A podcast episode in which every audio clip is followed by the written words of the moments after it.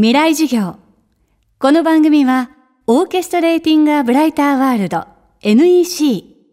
暮らしをもっと楽しく快適に、川口義賢がお送りします。未来授業月曜日チャプター未来授業。月曜から木曜のこの時間、ラジオを教壇にして開かれる未来のための公開授業です。今週の講師は、将棋観戦記者、大川慎太郎さんです。将棋電王戦は、コンピューターソフトと人間のプロ棋士が対決する真剣勝負。2013年、プロ棋士が初めてソフトに負けを喫し、以降、白熱した盤上の戦いが今も続いています。強いのは人間なのかそれともソフトなのか今週は対決の様子をつぶさに観察してきた大川さんが進化を続けるコンピューターソフトの実力と人工知能に追い詰められたプロ棋士の本音に迫ります。将棋のコンピューターソフト開発の歴史は40年ほど前に遡ります。未来授業1時間目。テーマはソフトと人間の仁義なき戦い。えっと、1970年代から、あの、開発は始まっていました。えっと、理系の大学生によって、将棋が好きな大学生たちが、それを、あの、まあ、作り始めていたんですね。で、ファミリーコンピューターという、あの、ゲームが、まあ、1980年代にありまして、私が小学校3年生ぐらいの時だったと思うんですが、あの、内藤国吉将棋秘伝というソフトがありまして、で、そこのソフトで、あの、遊んだことが記憶に残ってます。私その時初心者だったんですが、まあそれでも勝てるぐらい強くなかったですね。まだまだその時は。で、それから、まあ、地道に少しずつ開発者の方が開発をしていって、で、やはり、あ、強いなという認識を持ち始めたのは21世紀に入ってからですね。で、アマチュアの大会の全国大会に激差しというソフトが出て、で、それでまあ、アマチュア相手にベスト16まで勝ったりだとか、まあそういう感じで、あのー進んでいたんですけれども、2005年に一つのまあ大きなブレイクスルーがありまして、ボナンザというソフトが現れました。突然インターネット上にあのー現れて、まあこれをフリーでダウンロードして遊んでみてくださいというソフトだったんですが、それがまあ衝撃の強さで、うん、私もアマチュア三段なんですけれども、それで全くもう遊んで勝てなかったですね。で、将棋界の中でも、プロ棋士やそのプロ棋士の卵という奨励会員というのがいるんですけれども、彼らがその、まあ、ボナンザと練習で対局したりしても、まあ、なかなかそんな簡単には勝てないぞということの驚きがありまして、で、それからこれだけ強いんだということが分かりましたね。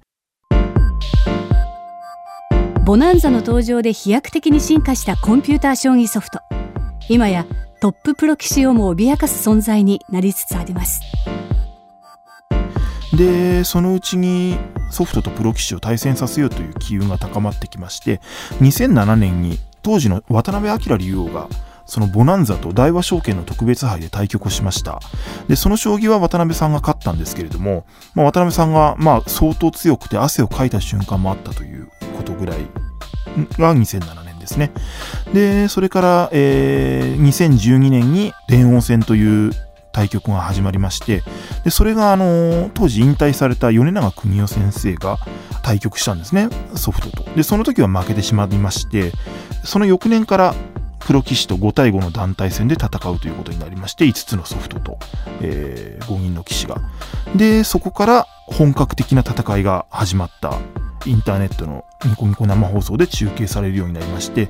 そこで大きな注目を集めて、で、その2013年の第1回電王戦で初めて男性の現役棋士が敗れました。で、それから第2回、第3回電王戦ファイナルと続きまして、で、それまでは5人の棋士というのはまあ推薦制だったんですけれども、プロ棋士が全体がまあ、トーナメントをしてソフトに挑戦する棋士を決めるという戦いをししたのが去年ですね。それが第1回叡王戦。で、ソフトでやったのが第1期電王戦ですね。で、今がちょうど第2回をやってる流れという形になります。それが、まあ、コンピューター将棋ソフトと棋士の戦いの変遷という形になりますね。もう、毎年びっくりするぐらい強くなっているという感覚があります。ただ、ここ最近も、でもそれも変わりないですね、やっぱり。ずっと驚くような、人間がやっぱ1年間で成長できないくらいの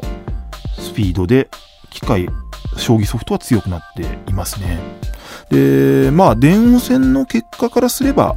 まあ、確かにプロ棋士が分が悪いという考え方も当然できるわけで、ただ、ファイナルでは3勝2敗で勝ち越してるんですよね。ただ、そこもちょっと難しい問題がありまして、まあ、ソフトの貸し出しがあって、プロ棋士側が事前に研究ができると。普通はそういうことができない人間同士の戦いだと来てもらってやってもらうわけにはいかないので、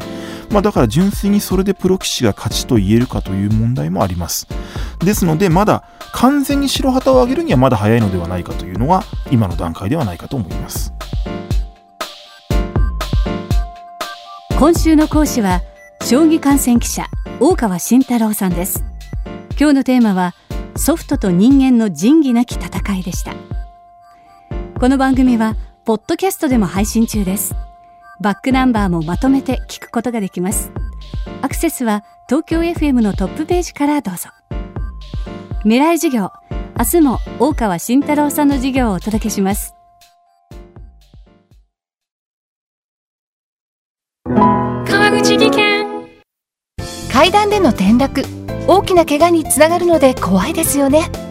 足元の見分けにくい階段でもコントラストでくっきり白いスベラーズが登場しました。